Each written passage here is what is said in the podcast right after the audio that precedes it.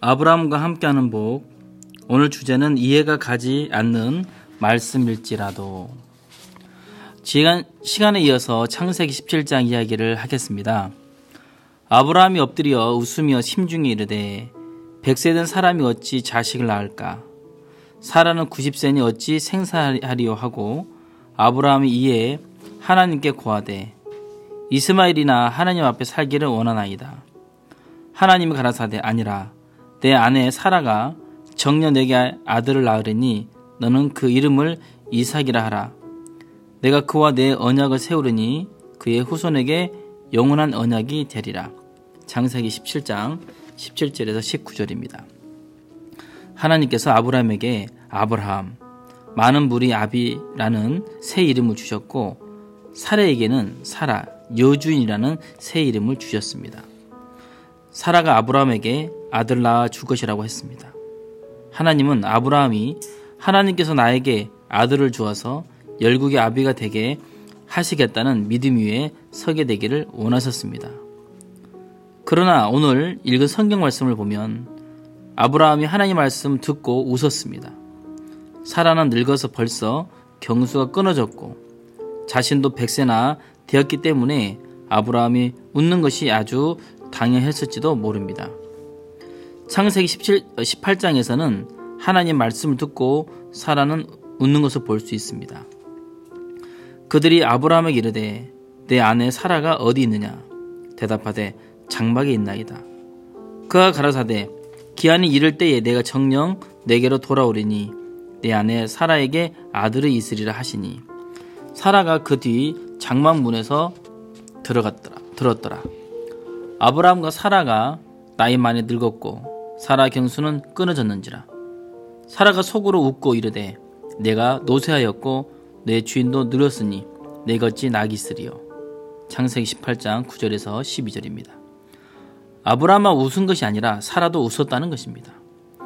그들이 하나님 말씀 믿고 의지한다고 했지만 하나님께서 하시는 말씀이 너무나 얼토 당토 않는 이야기였기 때문입니다. 그 말씀을 듣고 그들 마음에 말이 안 되는 이야기다. 어떻게 이런 일이 있을 수 있는가 라는 생각이 들었기에 그들이 하나님 앞에서 웃은 것은 너무나 당연했다는 것입니다. 아브라함이나 사라는 말도 안 되는 이야기라고 웃었지만 결국 하나님께서 약속대로 아브라함에게 아들을 주셔서 그를 통하여 하늘의 별처럼 바다 모래처럼 많은 자손이 나게 하셨습니다. 아브라함은 이삭을 낳고 이삭은 야곱을 낳고 야곱은 열두 아들을 낳았는데 그 후손이 하늘의 별처럼 바다의 모래처럼 많이 번성했습니다. 하나님이 일하시려고 할 때 하나님 길은 우리 길과 다릅니다. 하나님 우리가 생각하지 못하는 부분을 생각하시고 우리 힘이 미치지 못하는 일도 하시기에 우리 생각 밖의 일들을 계획하시고 말씀하신다는 것입니다. 그렇기 때문에 하나님이 하신 약속의 말씀은 우리 차원에 있는 것이 아니라 우리보다 훨씬 높은 하나님의 차원에 있습니다. 우연히 우리에게 불가능한 일처럼 보입니다. 그렇기 때문에 사람들이 하나님 말씀을 들을 때 웃으며 이루어지지 않을 것이라는 생각을 갖는 것이 아주 당연한 일인지 모릅니다. 그러나 만약 하나님의 말씀이 우리가 생각하는 수준에 머물러 있다면 하나님도 우리 범위 안에서 생각하시고 우리가 생각할 수 없는 하나님도 생각하시지 못한다면 그분은 하나님이 아닙니다.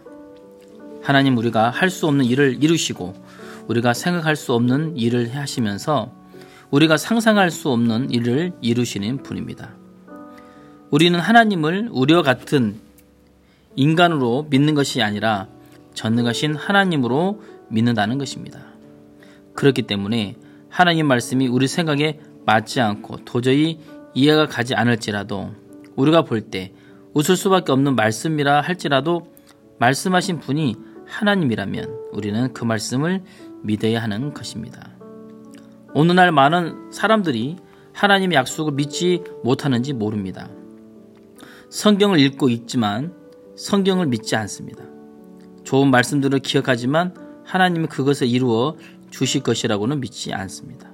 아브라함과 사라가 하나님 귀한 약속을 받고도 웃었듯이 사람들도 웃어버리고 만다는 것입니다.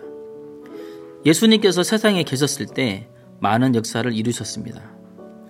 우리가 생각해 보아야 할, 보아야 할 것은 그런 역사를 이루실 때 어떤 사람들에게 능력을 나타내셨느냐는 것입니다. 요한복음 5장에서 우리는 38년 된 병자의 모습을 봅니다. 38년 된 38년 동안 병으로 누워 있어서 움직일 수도 없었던 그는 베드스다 연못에 물이 통할 때 먼저 들어가면 낫는다는 것을 알고 있었지만 물이 통하는 것을 보아도 들어갈 수 없는 불쌍한 사람이었습니다. 예수님이 그에게 뭐라고 하셨습니까? 일어나 자리에 들고 걸어가라. 이것이 말이 안 되는 이야기입니까?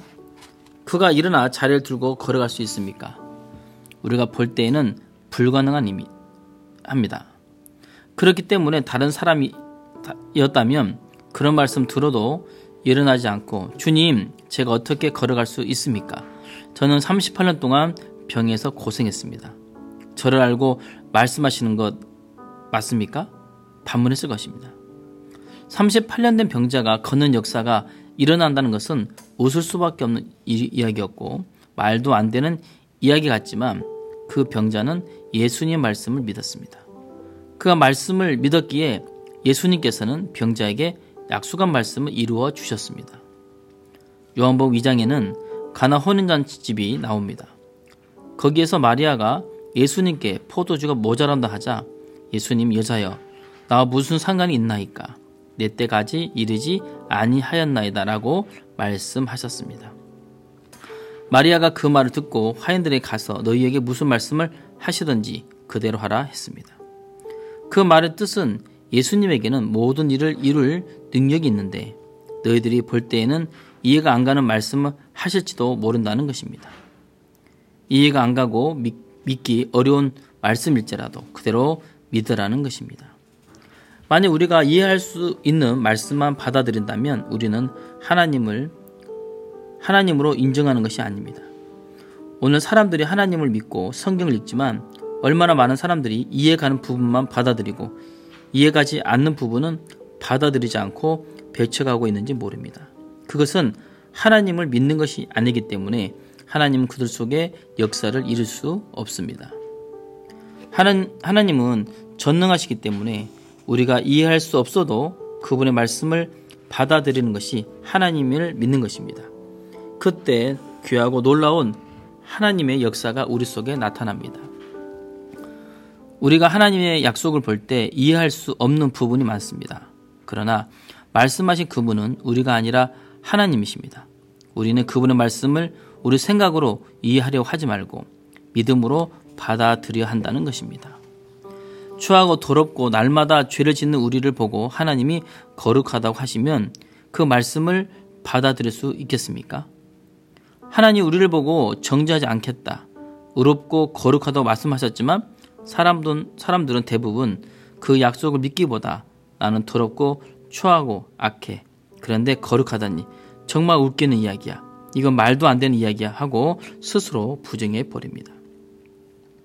하나님 말씀을 마음에 쏟아서 읽어 보십시오. 자세히 살펴보십시오. 말씀에는 이해가 가는 부분도 있지만 이해할 수 없는 부분도 얼마나 많습니까?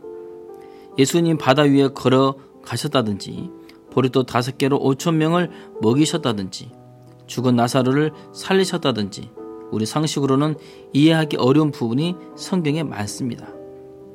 우리가 이해할 수 없지만 하나님은 전능하신 분이기 때문에 하나님께서는 그것이 가능한 것입니다. 이 사실을 마음에 받아들인다면 여러분 마음에도 하나님의 놀라운 역사가 미칠 수 있습니다. 사탄은 나는 추한데, 나는 부족한데, 나는 병들었, 병들었는데, 내 형편은 이러한데 하면서 여러분의 어려운 형편 속에 빠뜨려 좌절하게 만들 것입니다. 그러나 아브라함은 자신이 백살이나 되었고 내 아내 사라의 경수가 끊어진 상태에서도 아들을 주겠다고 약속하신 하나님을 믿었습니다. 하나님께서는 불가능한 형편 속에서도 여러분의 마음에 믿음으로 말미암는 소망을 불어넣어 주십니다. 그렇기 때문에 하나님께서 약속하신 말씀이 웃기는 이야기처럼 보일지라도 복받는 사람들은 그렇게 여기지 않고 이것은 하나님의 약속의 말씀이야. 하며 믿음으로 받아들여 복을 받습니다. 오늘 여러분은 형편을 보고 슬퍼하며 고통하고 실망 속에 있습니까? 아니면 여러분이 볼 때에는 불가능하지만 말씀하신 하나님이 능히 이루어 주실 것을 믿습니까? 하나님은 전능하십니다. 하나님은 오늘 여러분에게 일하기를 원하십니다. 예수님께서 물로 포도주를 만들기 전에 너희에게 무슨 말씀 하시든지 그대로 하라 라는 말씀을 받아들일 수 있는 마음이 필요했듯이 하나님께서 여러분 속에 역사하시기 위하여 무슨 말씀을 하시든지 경을 여기지 않고 믿음으로 받아들이는 마음이 필요합니다. 오늘 여러분이 그런 마음으로 하나님 약속을 믿는다면 믿음대로 되리라는 말씀처럼 하나님 여러분 속에 일하실 것입니다. 하나님은 당신의 약속과 여러분의 믿음에 따라서 일하시는 것을 원합니다. 하나님의 약속이 굳게 서 있어도 여러분이 믿지 않는다면 여러분 하나님은 여러분 속에 일하실 수 없습니다. 여러분이 믿어도 하나님 뜻이 아니라면 또한 일하실 수 없습니다. 하나님은 당신의 뜻과 여러분 믿음에 따라서 일하기를 원하십니다. 하나님은 여러분에게 많은 뜻을 가지고 계십니다. 이제 여러분에게 하나님 약속을 믿는 믿음만 있다면 지금 이 순간부터 하나님은 여러분 속에 일하십니다. 여러분은 달라질 것입니다. 마음이 달라지고 형편은 달라지고 환경이 달라져서 여러분도 모르는 사이에 변해 있는 여러분을 발견하게 될 것입니다. 이러한 축복이 여러분 모두에게 임하게 되기를 바랍니다. 감사합니다.